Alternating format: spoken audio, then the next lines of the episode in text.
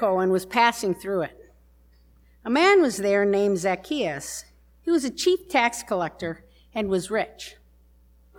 He was trying to see who Jesus was, but on account of the crowd, he could not because he was short in stature.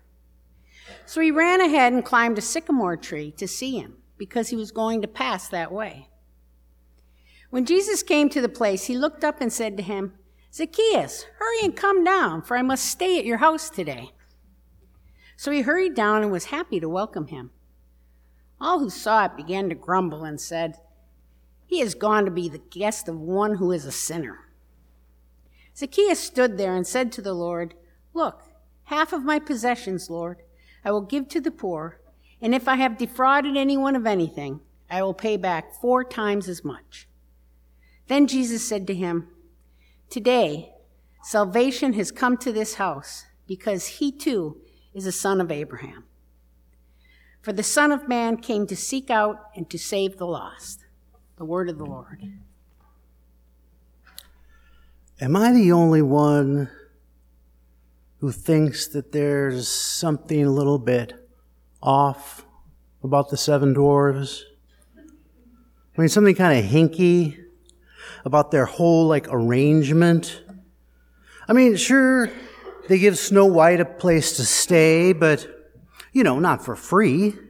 She cooks and cleans up after all those little slobs.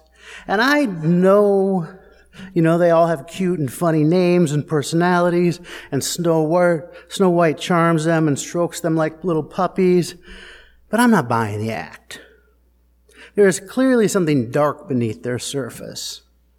Realizing that my knowledge of the story comes entirely from the Disney cartoon version of the fairy tale, and given Disney's bias towards cleaning up fairy tales and wrapping them, um, warping them to reinforce dominant cultural norms and power structures, I decided to dig deeper, to dig deeper in, into it, to see what truths Walt and creepy little jewel miners were suppressing. And I did not have to look very far. While the Disney version is based on the brothers Grimm tale collected in Germany in the early 1800s titled Sneewittchen, the roots of the story are more likely in the Albanian folk tale. The Albanian folk tale from the Middle Ages, in which Snow White flees from a mother who is trying to kill her and an emasculated father who is incapable of protecting her. She runs into the forest and she falls asleep exhausted. There she is awoken not by seven dwarves, but by 50 dragons. And not cute little dragons with individual names and cuddly personalities. They are scary and dangerous. And she goes and lives with them. And by living with them, she both puts herself at risk, but also gains her own strength and agency, and no longer needs a masculine figure to protect her. Nor does she need to fear her mother, but can negotiate the perils and mysteries of the world on her own. Well, this story gets toned down over the years. By the time the Grimms publish it, a couple hundred years later, the 50 dragons have turned into seven dwarves, who are not at all threatening to Snow White, although they do maintain a hint of menace, the menace of the dragons, because in the Grimm's version, at the end of the story, the dwarves chase down the evil stepmother and cast a spell on her so she can't stop dancing until her heart explodes. But in the end of the version that she, she is, that she is tricked by the mother and Snow White must still be saved by the prince. And she has remained unstained by her adventure into the world. She remains Snow White. So 50 dragons are reduced to seven singing cartoon dwarves.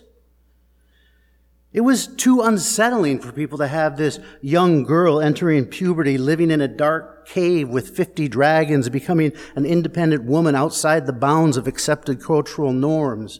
So that the, so the threat is shrunk. They reduce the threat.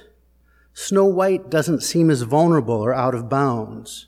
It's a common practice in the evolution of myths and folk tales and stories to reduce the vulnerability and threat to accepted cultural norms by literally reducing the size of the threatening characters. Now, I'm not tying the story of Snow White to Zacchaeus because of, you know, the wee little man thing. No, I'm not entirely. Okay, maybe it started that way, but there are other touchstones. Key to all the versions of the Snow White story is the issue of the purity of this girl entering puberty. This is actually at the heart of a surprising number of folk and fairy tales, Little Red Riding Hood being the most obvious example. In the oldest versions of the story, Snow White escapes her home and fights her way into womanhood on her own learning from the dangers of the forest and life with 50 dragons, and she emerges strong and triumphant. It is a story of inspiration told to young girls. But over time, it's toned down because maybe times were not as hard and young girls don't have to make it on their own. Maybe they're not abandoned in the woods. Now they want a young girl to remain pure and white like the driven snow and to wait for a prince to take possession of them. A prince doesn't want a grown woman with dragon singed hair and soot covered skin. Luke's story of Zacchaeus is basically the same story. Well, Luke's story is the Brothers Grimm Disney version of the original Zacchaeus story. The name Zacchaeus means pure clean, untouched. Zacchaeus is basically the Hebrew word for Snow White. I know it's pretty ironic to name an ironic name for a tax collector, but maybe in the original version of the story, that was the point. To be a tax collector at the time didn't mean that he was someone who sat in an office with his glasses sliding down his nose uh, adding up numbers and calculating the amount owed. No, a tax collector was more like a collector for the mob. Rome controlled everything, but all throughout the empire, they would allow local sovereigns and governors, governments to act independently as long as they followed a few rules. One of those was that they got a cut of everything produced, bought, or sold. It all went back to Rome. Instead of adding up everything at the end of the year and figuring out a percentage that people owed, Rome came up with a number at the beginning, and then locals, local tax collectors, would bid for the job of collecting it. Like, one would say, hey, I can do it for only 3% of the take. Or some, another one would say, I can go out and get all your cut for you for only 2%. But the thing is, see, the local tax collectors they were free to get as much out of the population as they were able to coerce. And Jericho, where Zacchaeus was the tax collector, was the center of the balsam trade, which I'm told was quite a big trade. So don't think of a, the little accountant guy in a dingy office Think of a big dude who, for whatever reason, decided to betray his own people to do the bidding of the evil empire that invaded his country and is now taking some of what little they have and giving it to the occupiers. And worse yet, he's taking even more to keep for himself. And you have to believe if you didn't pay or you couldn't pay, you don't just get a past due notice in the mail. He hurt you. He hurt your family. So it was this big, intimidating, universally feared and hated figure that Jesus picks out of the crowd. Jesus comes to Jericho and all these people come out to greet him. They've heard about him. They've heard he's a great teacher and a healer and possibly the Messiah that will save them from Rome and restore Israel. And Jesus comes into Jericho, is moving through the crowd of excited, hopeful followers, and Jesus sees Zacchaeus, standing off to the side, beyond the crowd, watching the whole thing, and Jesus calls out to him, Zacchaeus, come here, hurry. I must stay at your house today. What the? Like, the crowd is confused and angry. He is going to be the guest of the worst possible sinner, evil, vile, loathsome dude in Jericho. Why? Sure, the story goes on. The violent asshole repents, gives money back, but you know, why? Why does Jesus pick him?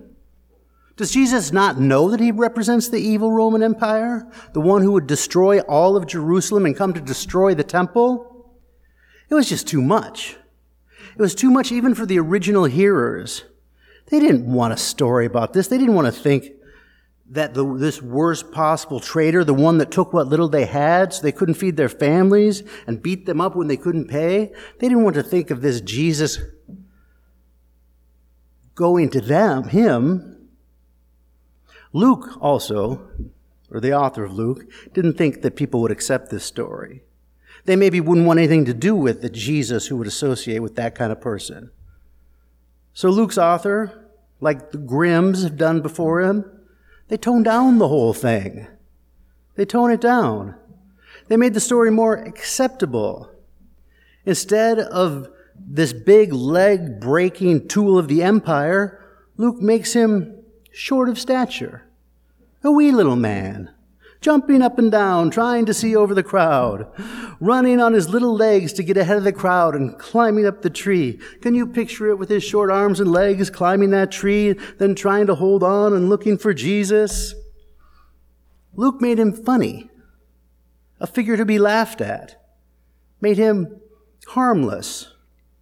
How are the hearers of the story going to be upset with Jesus for hanging out with this little guy? It's like helping a kitty out of a tree. It's the same thing that the Grimm brothers, with the Grimm brothers. They work to maintain Snow White's purity. Instead of the original folk tale that acknowledges that this once innocent girl got smudged and hurt and burned and battered in order to survive. But she did survive. And she was no longer as white as snow when she emerged from the woods.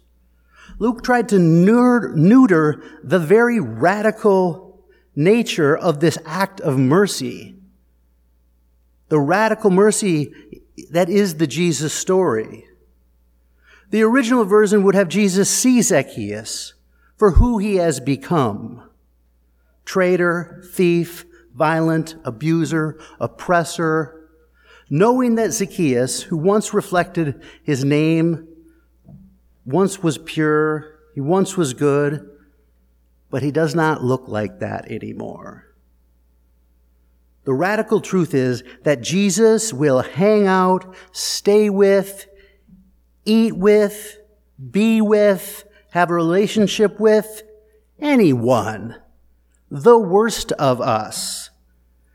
Because no matter what anyone does, believes, or becomes, no one is beyond being with. No one is beyond relationship. No one gets cut off, kicked out, ignored, or canceled. Being with is what radical mercy looks like.